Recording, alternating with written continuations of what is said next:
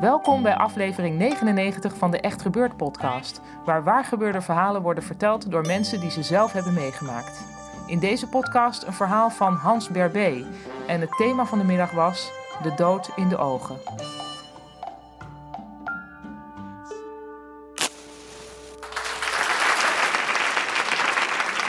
Op het ziekenhuis waar ik werk, daar hebben wij een 24-uur service. Ik werk op het laboratorium en eigenlijk houdt het simpel gezegd in dat er 24 uur per dag iemand bij ons aanwezig is die ervoor zorgt dat de aangevraagde bepalingen afgenomen en bepaald worden. Bij deze 24 uur service wordt ook wat we noemen een CITO-service. Dat wil zeggen dat wanneer wij op onze pieper gebeld worden, we binnen een uur langs moeten zijn gekomen bij de patiënt, het bloed moeten hebben afgenomen en bepaald hebben.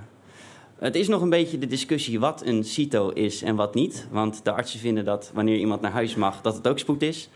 Logisch. Maar vaak is er aan de telefoon wel te horen of het nou echt gaat om iemand die heel slecht ligt of zo'n patiënt die graag naar huis wil. En ik vind het altijd wel stoer als ik dan in mijn lapjas loop met de pieper, vaak aan mijn borst, want dan kan je hem zien. En dan een zekere swag door het ziekenhuis heen van kijk mij eens populair zijn en bereikbaar zijn voor als ik werkelijk nodig ben.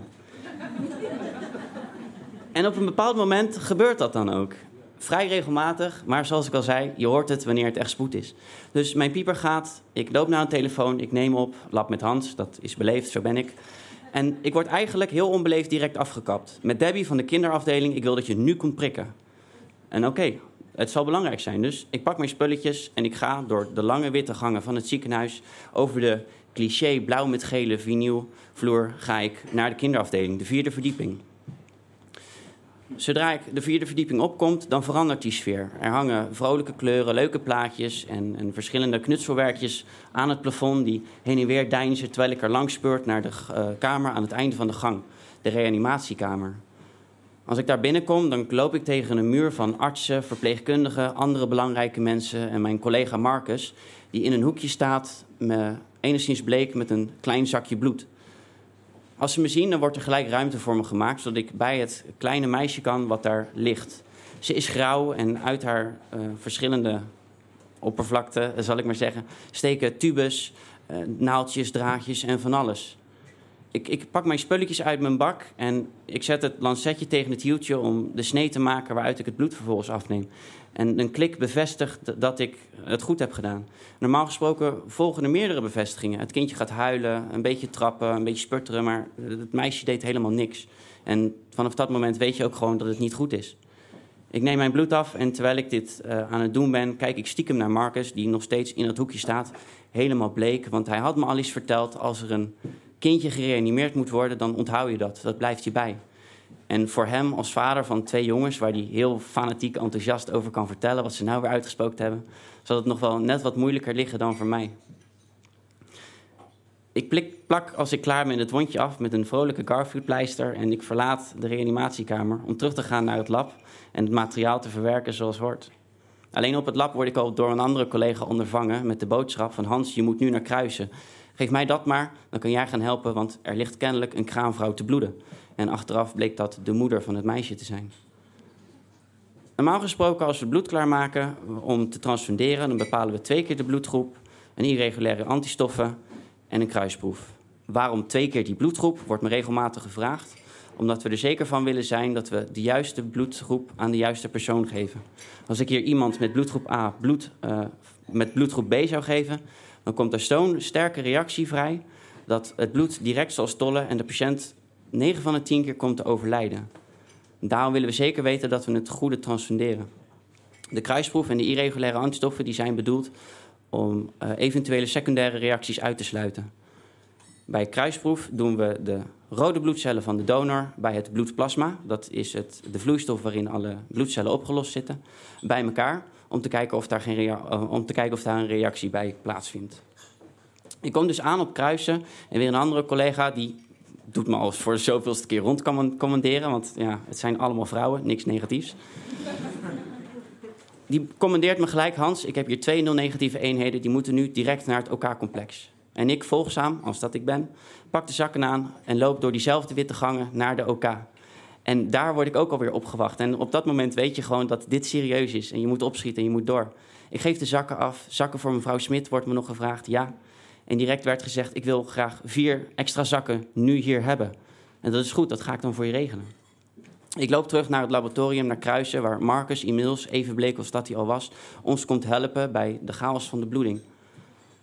Die chaos is een beetje moeilijk te omschrijven, want je bent aan het rennen met de zakken met bloed, gegevens aan het noteren, uh, uitslagen aan het opschrijven en aan het verwerken. En uiteindelijk heb je gewoon een hele grote stapel met administratieve rompslomp, die wij aan het einde van onze werkdag, toen alles weer een beetje stabiel was, weg hebben gelegd.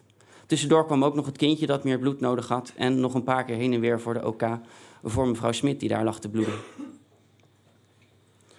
Aan het einde van de dag hebben we dus die stapel met papier die we opzij zetten om de volgende dag op, uh, aan verder te werken. Die administratie die kan wachten, patiënt is stabiel, we gaan naar huis. En op dat moment houdt het ook gewoon even op. Ik trek mijn jas uit en ik heb zes, zeven jaar geleden op mijn stage al geleerd dat wanneer je je jas uittrekt, dan laat je alles wat gebeurd is achter. Dan ben je geen analist meer, maar draag je een van de andere gezichten die ik persoonlijk heb. En dat moet ook wel, want het is niet altijd leuk werk, maar wel heel eervol werk. Wat ik er wel aan over heb gehouden is een bepaalde uh, galgenhumor. Want er zijn twee hele sterke kanten aan het ziekenhuis. Er zijn de mensen die aan de voordeur naar buiten gaan en de mensen die aan de achterdeur naar buiten gaan. Anders gezegd zijn de mensen die aan de voordeur naar buiten gaan, de, bijvoorbeeld de kleine kinderen die met hun arm in het gips naar buiten rennen. Vaak de ouders daar achteraan, scheldend dat ze voorzichtig moeten zijn of dat ze nog wat zullen breken en de mensen die zijn gaan hemelen, zoals we dat op het lab zeggen. Het komt dan ook vaak voor dat wanneer de leiding niet kijkt, wij elkaar onderling in de zijk aan het nemen zijn. We gooien met dopjes, flesjes, water, rennen achter elkaar aan, spelen tikkertje. Om, om het allemaal maar een beetje luchtig te houden. Daarnaast maken we karikaturen van elkaar en um, obscene lichaamsdelen in vorm van taarten. Dat was ook wel een hoogtepuntje overigens. De volgende dag, of niet de volgende dag, een week na deze gebeurtenissen, komt Marcus naar me toe met de boodschap: Mevrouw Smit is vandaag met haar dochter naar huis gegaan. En ik kan niet anders dan glimlachen.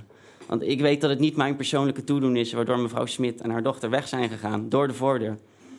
Maar ik speel wel rol in het proces uh, wat ervoor zorgt dat ze het heeft gered. Een vriend van mij zei me recent: Ik ben gestopt met bloed doneren omdat ik het niet eerlijk vind dat ik mijn bloed gratis afsta en er een of andere directeur een dikke bonus voor krijgt. En dat vind ik een beetje een kortzichtige opmerking. Want in dit soort verhalen is het niet de directeur met de dikke bonus of de arts die kan zeggen: Ik heb vandaag weer een leven gered, die de winnaar zijn. De winnaars zijn de kraamvrouwen die de kans krijgen om hun kind te zien opgroeien. Dankjewel.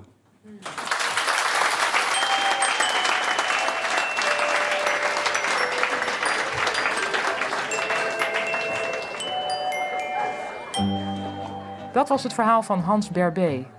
De Echt Gebeurd podcast wordt maandelijks opgenomen in Toemler onder het Hilton Hotel in Amsterdam.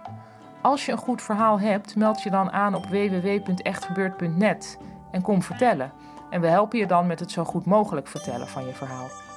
Overigens zijn we ook altijd op zoek naar mensen die willen voorlezen uit hun puberdagboek. Hè?